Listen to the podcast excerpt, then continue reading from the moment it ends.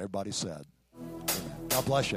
And I have heard a sound coming on the wind, changing hearts and minds, healing brokenness. I feel a generation breaking through despair. I hear a generation full of faith declare, and our song it will be. Out of the darkness we will rise and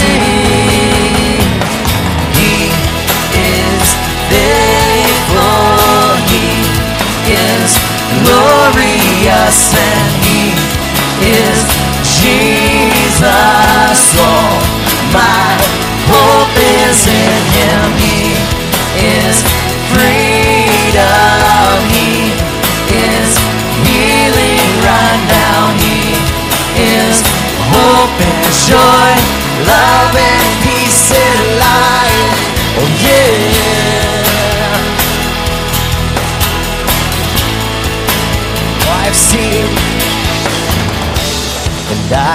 seen the light, like the break of dawn, giving blind sight, letting lame men walk. I see a generation with resurrection life. We are a generation filled with the power of and our song, it will be. Out of the darkness, we will rise and sing.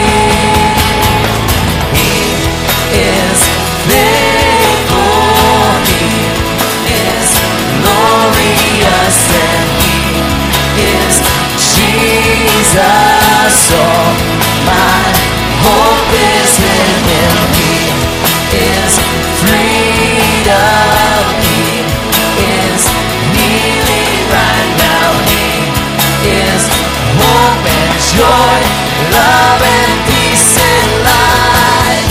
Yeah.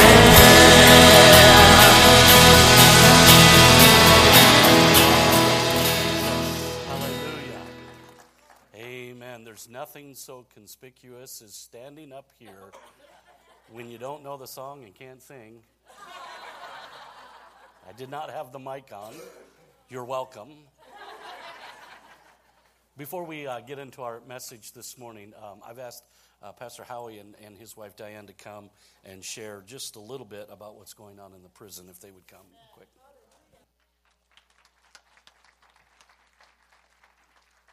Good morning. We just wanted to give you an update. Out at the prison, there's a lot of changes in management, things like this. And so sometimes opportunities seem to come and go. Well, one has come, and we're excited about it. Uh, we just began a, a worship service very similar to what we're doing here right now. We, we did our first one this past Friday night. And uh, we had over 40 men come into this service. And you know what? It was it was great. It was and, and i'm excited about it. And i tell you what we've done this before in the past. I know you know what? Our god is a god of multiplication. He said be blessed and multiply. We're going to double that. We're going to triple that and we have done that in the past. We're going to do that again. My wife and i we've been doing this for some time together. She is really helpful in this. She's anything that needs to get done including finding my sermon notes when i lose them she hunts them down for me because we're doing all these things that we're doing. But we want you to understand that Jesus said, When I was in prison, you came to me. And our church certainly, and you all know this doesn't end at the walls here. We are to go out into the in, into the places there and into the world, and we are to proclaim Jesus. And we do that. And you know what? I, I love to say this. One of the happiest parts of my report is, you know what? We cross all the lines of race. Why is that big? Because in a prison, if you want to survive, you got to become a racist. But in our services, we don't have any of that. We got all colors. We, we don't have all sexes because they only have one down there, but uh, that's all of them. but we just wanted to share this with you because it's exciting what we do out there, and you see men, their, their, their eyes light up and, and because they're hearing the word of God. That, that spirit has been put on me, and it's my honor and my duty to go and share that with them. And we wanted to share that with you. We want you to know that the church that you attend heard the words of Jesus when I was in prison. You came to me. This church comes. If you feel a calling on your life that you want to do something like this, you know what? Get in touch with me or my wife, and we will we'll, we'll do what we can to get you involved in that. And you can just come in and try it out and say, "Hey, I want, I've never seen this. What are you doing?" So come on down or, or, get in touch with us, and we, we would love you to, you know, when people go in, then they go, wow, this is amazing. It's amazing. So we just wanted to share that with you. So enjoy your service. I know the message is going to be great. I heard it this morning. I would, I would say to him, I would say to him, well done, good and faithful servant. Praise God. It, it, it's really exciting to hear what God is doing out there. You know, one of the things that we, we are trying to do is to give you these reports a little bit more often. You know, um, we also, you know, we have Jacob's Ladder, we have the prison ministry, we have benevolence, and and different things that are going on in in our church. That oftentimes, from this position right here in the in the sanctuary, you don't always see what's happening. And I just want you to know that Praise Chapel has a very large footprint, not only uh, in Kingman, but we really have a large footprint uh, in the world, in you know every everywhere from Asia, Hong Kong, the Philippines, uh, multiple countries in, in, in Asia, Vietnam, um, even all the way into Nepal, uh, then multiple countries in Africa, the Middle East, and throughout those areas uh, where God is just doing a great work, where we are directly involved in the sense of support and, and, and doing that, changing lives. And you know, when we get to heaven, it's going to be an amazing family reunion uh, where we come together and see what God has done uh, with, with us. Sometimes I think that we, we kind of get a little bit um, maybe isolated in, in, in, our understanding, and so we definitely want to share that with you to, so that you know uh, what we are accomplishing together. Amen? If you have your Bibles, turn over to the book of Ephesians. We'll get to that here in just a minute. Ephesians chapter number four. Ephesians chapter 4, we will get to that here in a minute. Um, what we've been talking about for the last few weeks is uh, really simple. It's, it, it, it's a very profound, but it is a very simple message. And basically, it boils down to this is how we relate to one another. You know, I don't know if there's anything probably more important uh, to the church of Jesus Christ than getting this down, getting this to a place where we understand it. Um, I, I, you know, the thing is, is, is that as Christians, we have to make some decisions. And what I mean by that is we have to make a decision about what, what are we doing here? What, what is this really all about? Okay, because uh, if, if we don't make those decisions, then what ends up happening is we default into a place where um, we end up just passing time. You know, we just mark our time, we punch our card, and, and we go, okay, I've done my duty for the weekend. But I can tell you this is that that has never been the plan of God. See, Christianity is not supposed to be about a church. Christianity is not supposed to be about a moment. Christianity is supposed to be about a life. And that life should affect every area of our life. In other words, Paul put it this way He says, You know what? I died in Christ. He says, But the life that I live now, I live in Christ, and Christ lives through me. And so he's talking about the fact that this has revolutionized everything. And so that really ought to have effect on how we deal with one another and what we do together. You know, we talked about that. We're talking about how we relate together. We're talking about it in the context of family. And the reason why we're saying that is because it is not enough this morning just to be a member of a church. It's not enough to be a member of the church. Now, Praise Chapel does not have formal membership, but if you've come here more than one time, then we consider you a member. And so, somewhere along the line, even at that, that's not, it's not enough to just call Praise Chapel your church. Okay, it's not enough. It's more important than that. There are things that, that God wants from us, and there must be something deeper about it. Can you say amen? Because that's what we were created for. See, we were created for relationship. Listen to what I'm saying. Our Father in heaven is a relational being. God is relational. If you go all the way back to the book of Genesis, you'll find out that what God wanted when He created the heavens and the earth and He created everything, the Garden of Eden, and He put man in it, He wanted us to be relational. He wanted you and I to relate to Him and to one another. And everything that He does, Look at when you read the Bible, when you read it from Genesis 1 all the way through Revelation, you'll find out that everything that God does is done in the context of relationship. We were created in His image and in His likeness, and therefore we too are to be relational. Everything about us this morning, all five senses, every emotion, emotion we feel, the, the, our deepest thoughts and our most basic needs are all about relationship.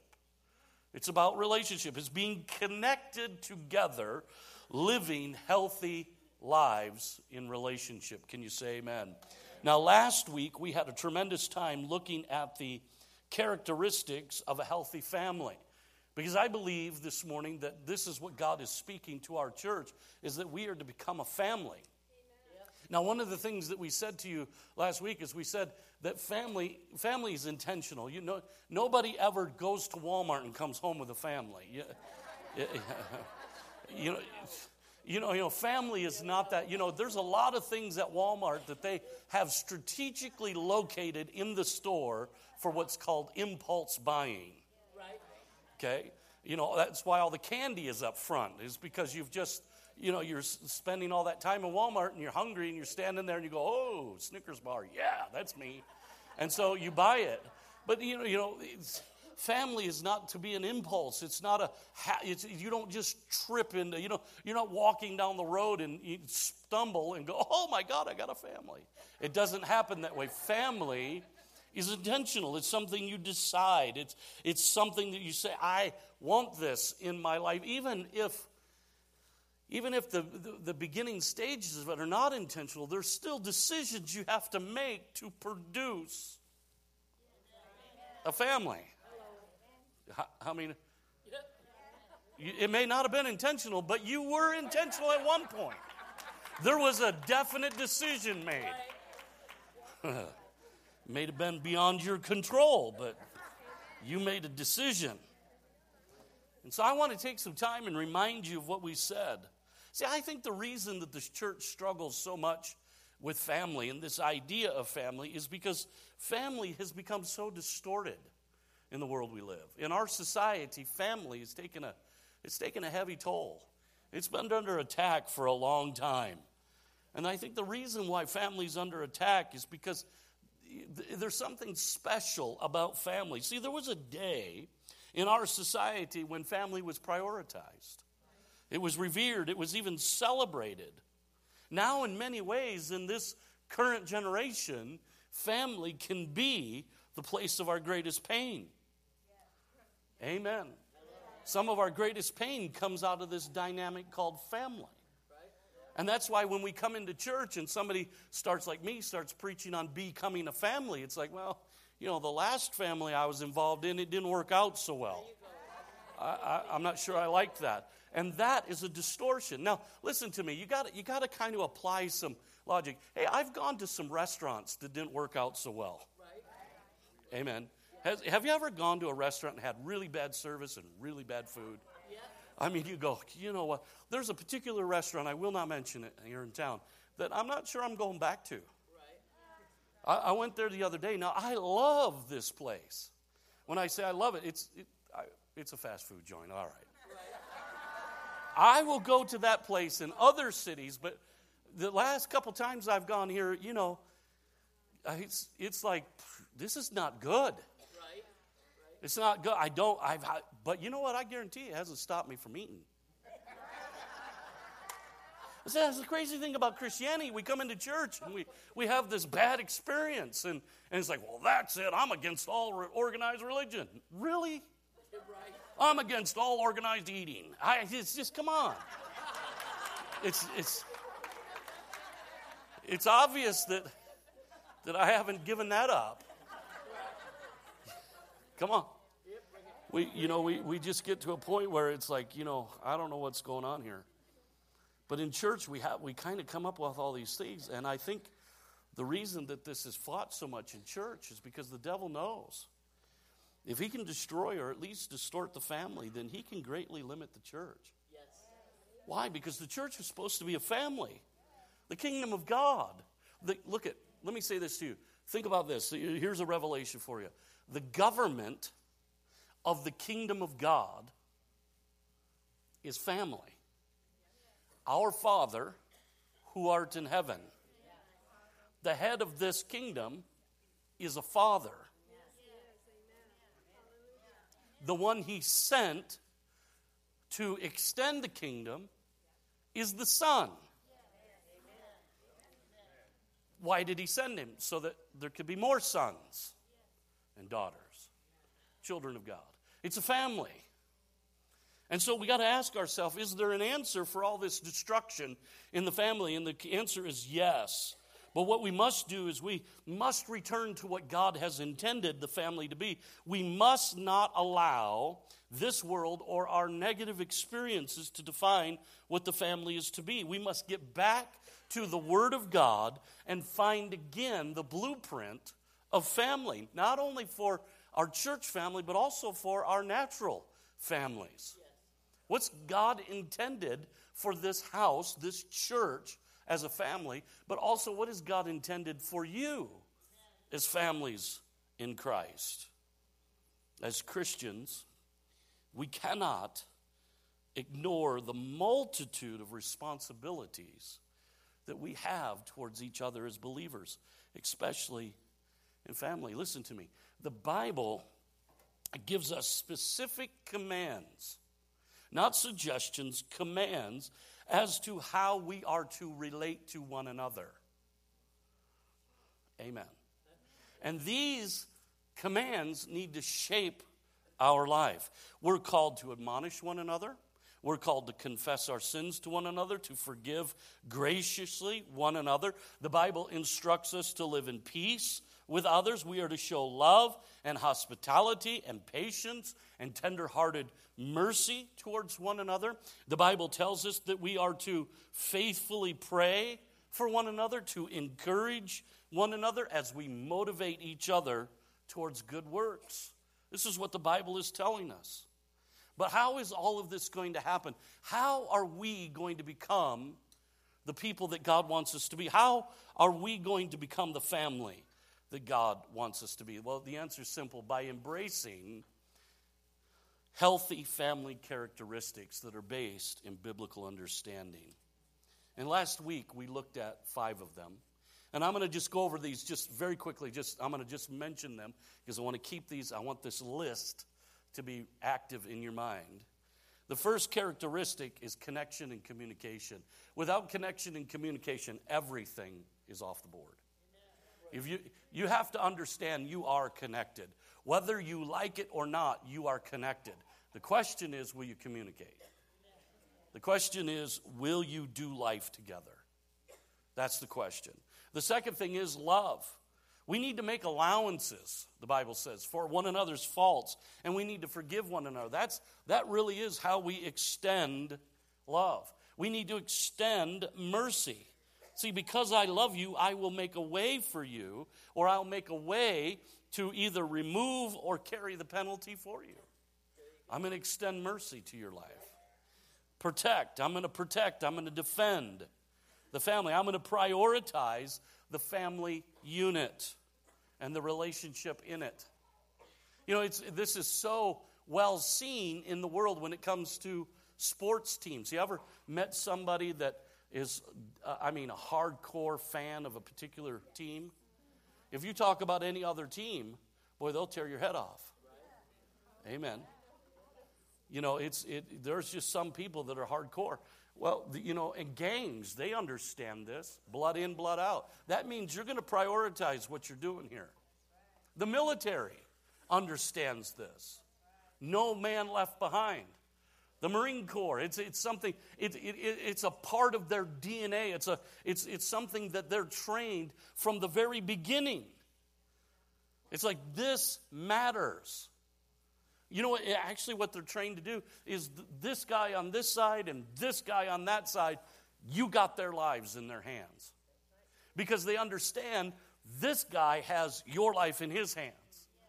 And so, somewhere along the line, what they do is they prioritize the whole, and it goes all the way through the, all the way down to the unit, to the squad, whoever it is, but they're prioritizing and protecting the unit.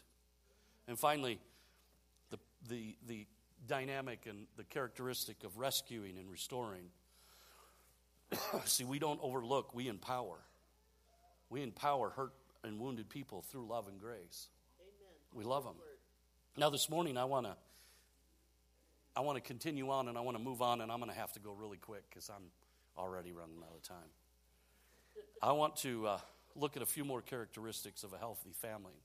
But I want you to listen to the, this passage of Scripture.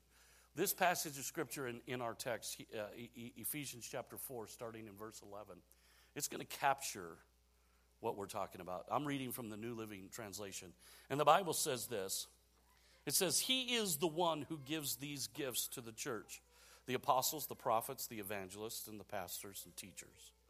Their responsibility is to equip God's people to do His work and build up the church, the body of Christ, until we come to such unity in our faith and knowledge of God's Son that we will be mature and fully grown in the Lord, measuring up to the full stature of Christ. Then we will no longer be like children, forever chasing or forever changing our minds about what we believe because someone has told us something different or because someone has cleverly lied to us and made the lie sound like the truth. Instead, we will hold to the truth in love, becoming more and more in every way like Christ, who is the head of his body, the church. Under his direction, the whole body is fitted per- together perfectly as each part does its own special work. It helps other parts grow so that the whole body is healthy and growing and full of love. Our text is probably one of the greatest descriptions of the church as a family being connected together in relationship. And with that in mind, what I want to do is I want to take a little bit of time and I want to look quickly at some of the things that I see in this verse that are characteristics of a healthy family.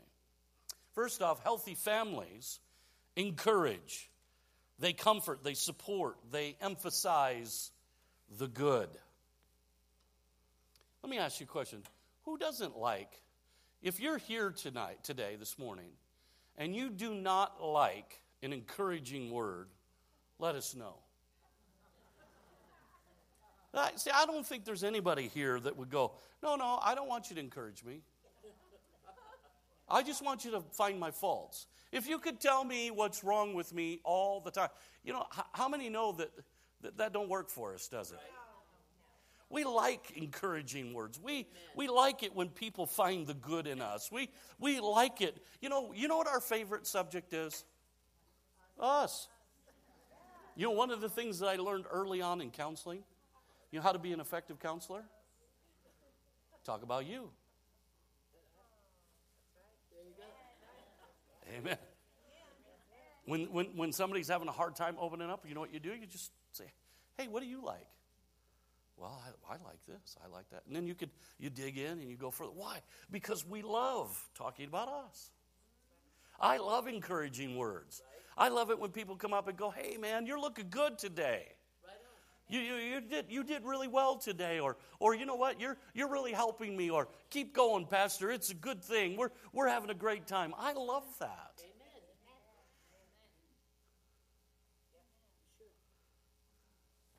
Proverbs chapter 12, verse 25, it says, Anxiety at a man's heart weighs him down, but a good word makes him glad.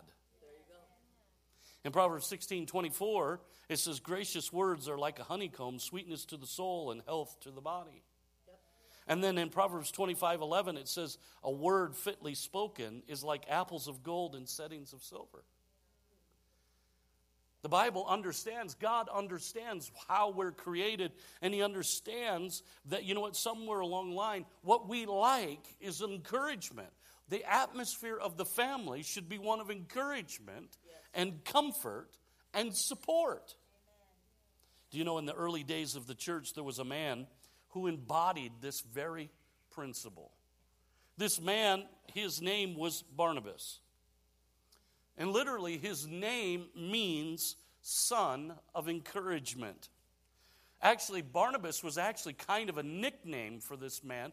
They literally called him that because that was the character of his life.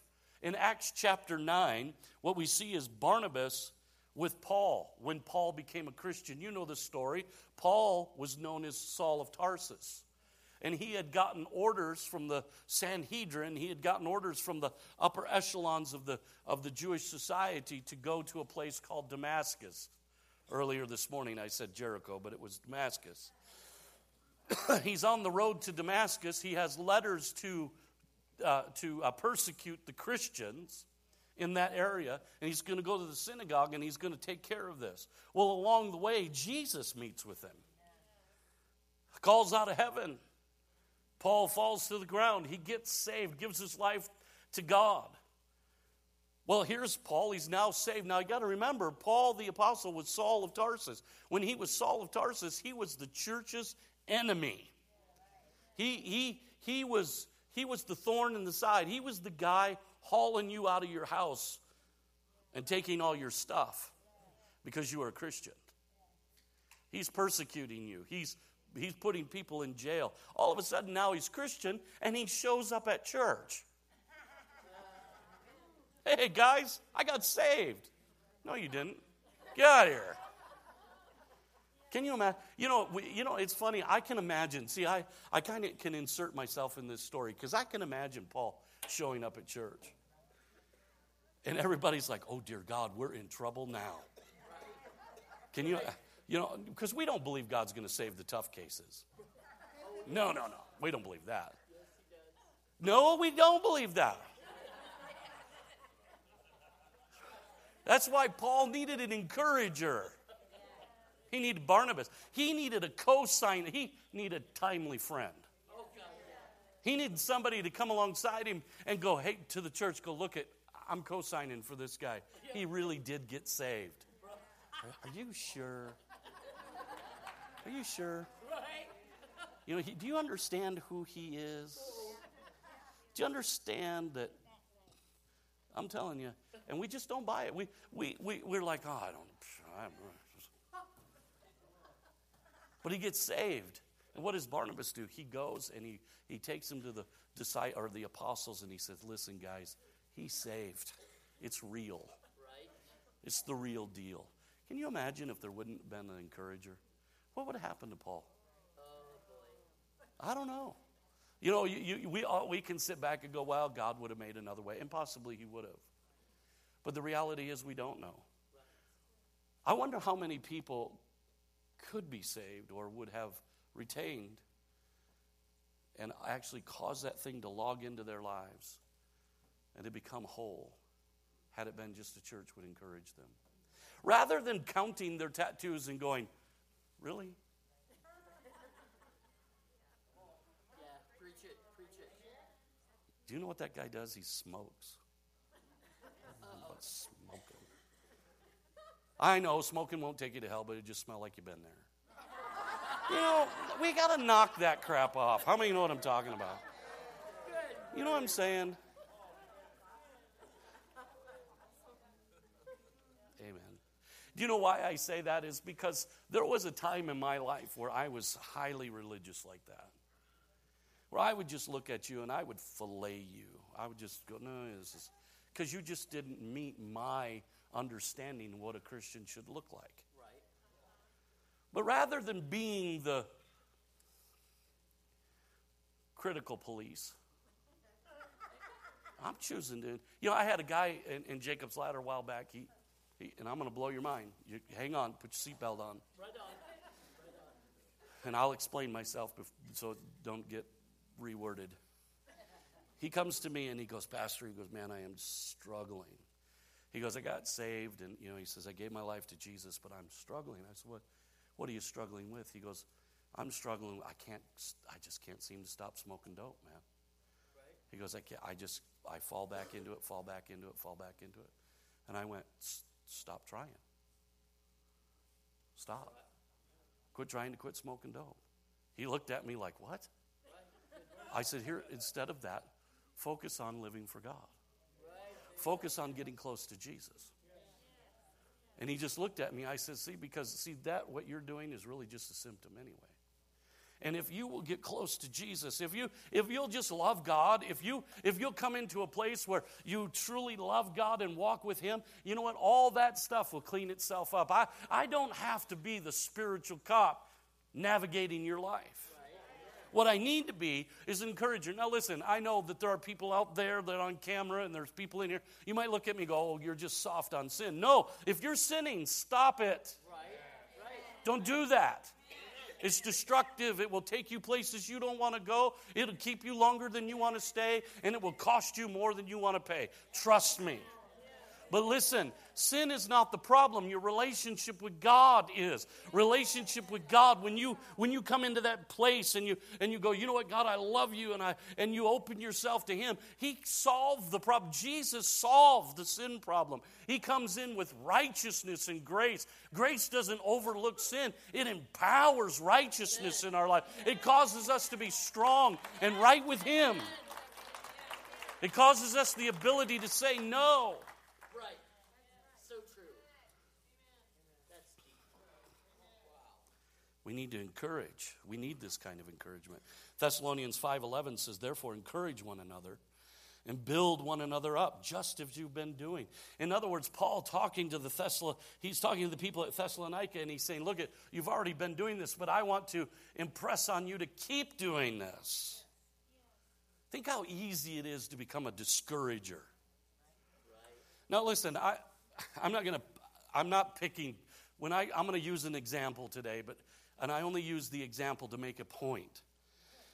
So I'm not picking on anything, okay? Just look to your neighbor and say, he's not picking on me. Okay, good. All right. I, I was looking on Facebook the other day. Facebook, I, I, I keep threatening I'm going to shut my Facebook down. Because it's so negative. And the reason I don't is because my curiosity right now has still trumped my disdain for negativity. But you know, I saw found something on Facebook the other day where it's a place you could go and you can register your your complaints or you can register your uh, support, as it were. And that's great. I mean, I, and I think we probably should have some balanced forums for that and discussion. I, I'm all for discussion and that. But here's part of the problem that I see with registering complaints it's a snapshot.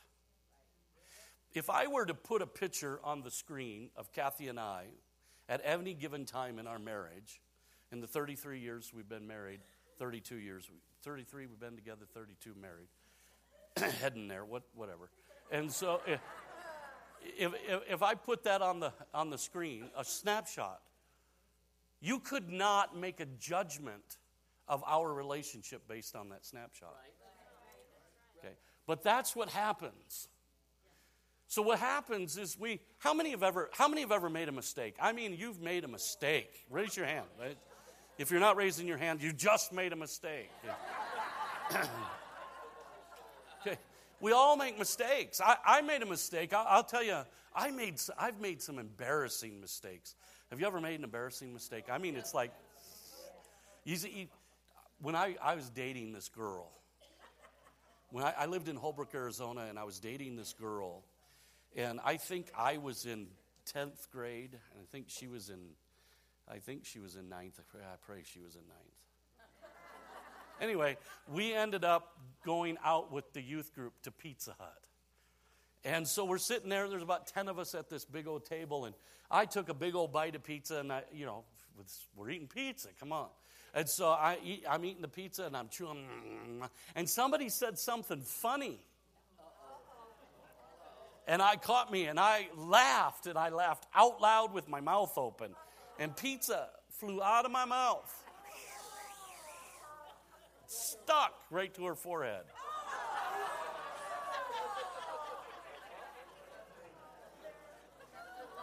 That was a mistake. Now, if you would judge my dating success based on that moment, but see, we're so wound up in being able to enumerate the negative well, you know, I go to the church and it's this and this this is the problem there and this is and that pastor this and you know the worship team and then you know the air conditioning, the sound and the, you know the chairs and look at we got we got problems. Let's, let's just admit it. There's lots of problems. But let me tell you something, there's a lot of good too. Can you say amen? There's a lot going on. Let's look at the good. Let's encourage the good. Let's just overcome the bad and let's just encourage the good. That's what family does. See, my wife makes mistakes. I don't, but she does. It's not true. It's like I told you this morning. I got up grumpy. I did. I walked in the bathroom. I don't even know what she said to me. What did you say to me? I neither know. That's how irrelevant it is. But I know I was grumpy. Now I do remember this when she turned to me and goes, What's today? Oh, happy birthday, baby. It's so easy. We, we, we, make mistakes. But if we judge one another, if, we, if all that we're doing is, is, is, is focusing on that negative, you know what? We, we'll, we'll never see anything good. Families encourage, families comfort, families support. Are you hearing what I'm saying? Another healthy family characteristic is families nurture and they teach and they correct. The Bible says this, and I, I got to get moving. The Bible says Jesus spoke to his disciples and he says, Go into all the world, and he says, Make disciples of all nations. Well, that's an interesting thought because what is discipleship? Well, discipleship is learning, it's growing. And so, healthy families, what do they do? They teach, they correct. In many ways, what, they're, what we're talking about is family is about discipleship. We nurture, we raise them up. We empower. Are you hearing what I'm saying this morning? Well, this is what God's talking about. That's what families do. We're teaching people we should be about discipleship. Mothers and fathers, spiritual mothers and fathers, teaching spiritual children. Brothers and sisters growing in the Lord. That's what church is supposed to be. It's really reproducing ourselves, isn't it? Isn't that what families do? Is they reproduce themselves? When a, a young woman or a young man uh, or a young woman, young man get married, when they do, what's the first thing? They're thinking about family.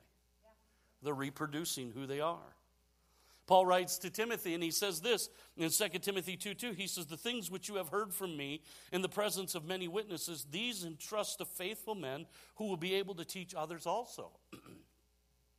it's in the context of family. Paul is saying, I taught you, you teach faithful men, and they will teach others. There's four generations Paul to Timothy, Timothy to faithful men, and faithful men to others, and on and on and on it goes. It's generational.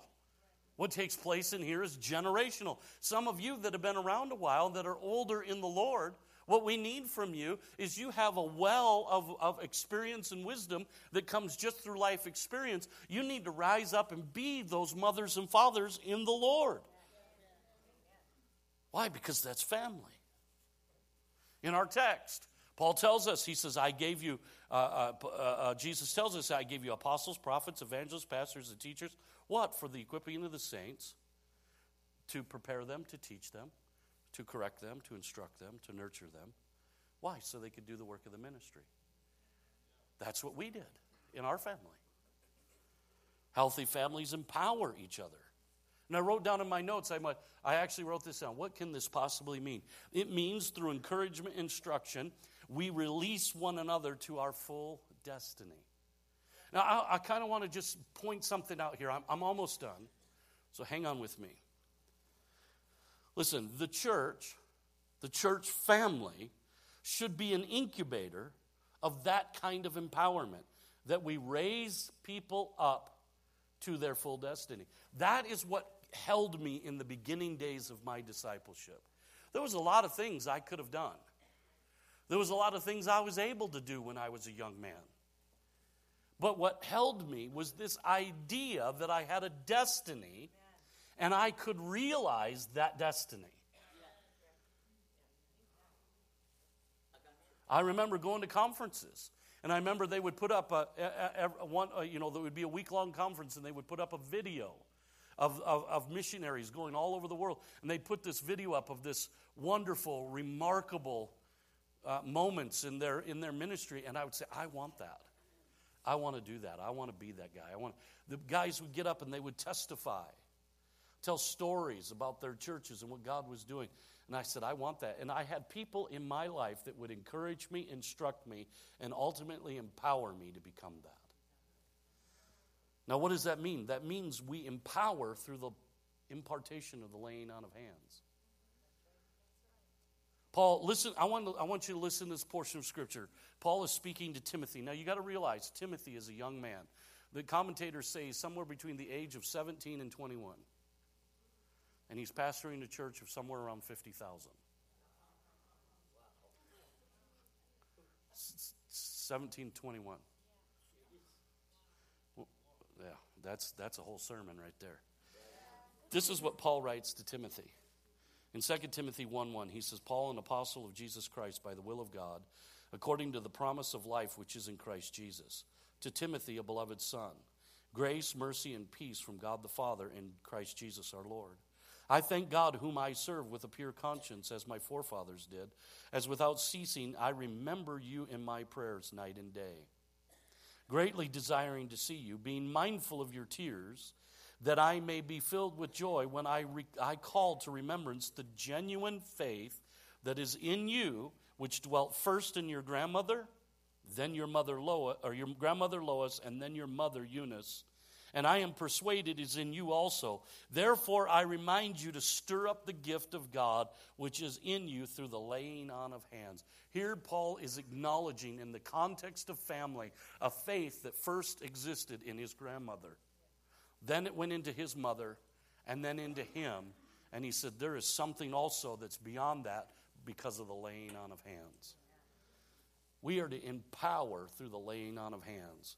We are also to empower through instruction in righteousness. In 2 Timothy 3 16 and 17, it says, All scripture is given by inspiration of God and is profitable for doctrine, for reproof and correction, for instruction in righteousness, that the man of God may be complete that he may be empowered, thoroughly equipped, thoroughly empowered for every good work. And then we empower by giving the opportunity to practice. You say, what does that mean? It means that we allow people to fail at what they're doing. A friend of ours, who's a friend uh, of, of, of, the pastors on staff here, his name is uh, Hank Houghton. He's a pastor up in the Northwest. He was preaching here a while back and he made this statement. He says, Anything worth doing is worth doing badly for a while. Right. He said, Why is that? Because it's understanding. See, the first time I got up to preach, somewhere they have it. They have my very first sermon back there in the back if you want to hear it. They, they have it on CD somewhere back there. But it, it's, it's, it, it wasn't all that good. I remember the title is called Where Have All the Rainbows Gone? And it was a sermon about hope. And, and what it was about, it was about a fight Kathy and I got into. And I got behind the pulpit. And I was monotone. I didn't move. I was hanging on to that pulpit and I just would look down like this and I'd look up the Bibles. It was bad. It was horrible. Nobody liked the, after after I got done, a woman walked up to me and she goes, "Nice speech." That's not what you want to hear after you got done preaching. I, you know, I thought I was a wild man. I thought, you know what, I was the man of power for the hour, but I was, I guess, just delivering a speech. Pastor Alex, he talks about his dad offered to get him speech lessons the first time he heard him preach. It's like maybe you guys ought to figure out how to do public speaking. You probably should. But see, that was the thing. Back in the day, you know what? My pastor allowed me to get behind this pulpit and fail. So, what does that mean? That means I'm empowering you. Get up there and do it. Get up there and give it all you got. And you know what? Through time and practice, I was able to get better and better and better. The problem in churches now is we demand perfection.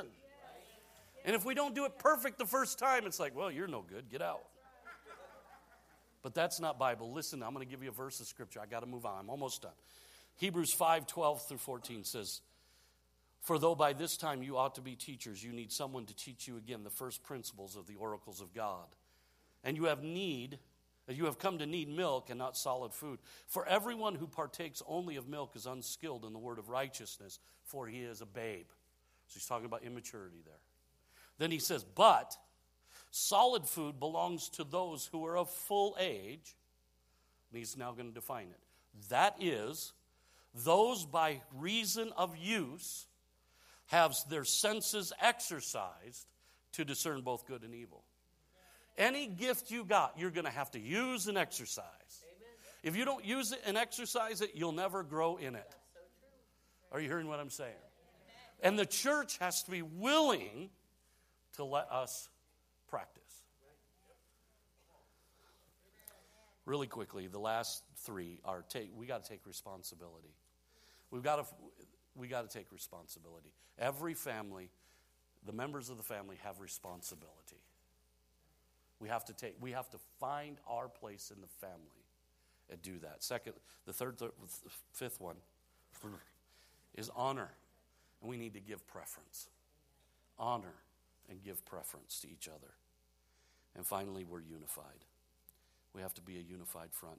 I apologize for not being able to get to those, but I wanted to speak them. Because I believe God's doing something with us today.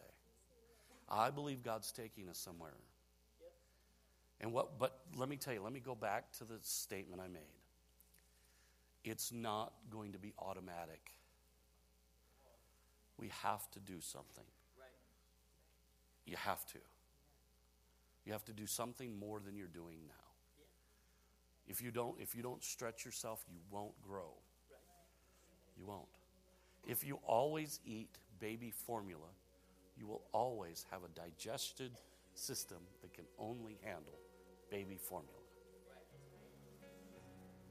At some point in time, you have to in- introduce something more. So, well, I, it's scary. It is scary. But God won't let you down. He won't let you be ashamed. Can you say amen? amen? Praise God. Why don't you bow your heads with me? Father, we thank you. God, we just give you glory and honor. We thank you, God, for your abundance today. We thank you for your revelation. And Father, we pray today that, God, that you would just be with us. Father, we pray that you would challenge us and help us. Lord, these traits, these family dynamics, these characteristics. Father, we pray that you would make a way. Father, that Praise Chapel in every way would be a family. Father, we pray that you would add to our number. We pray that you would bless. Lord, that there would be abundance in this place. Every family represented here would have more than enough. God, that you would pour out blessing. Lord, that you would pour out anointing and goodness and favor, grace. We thank you, Lord, for this time that we've had together. And we give you all the glory and all the honor in Jesus' name.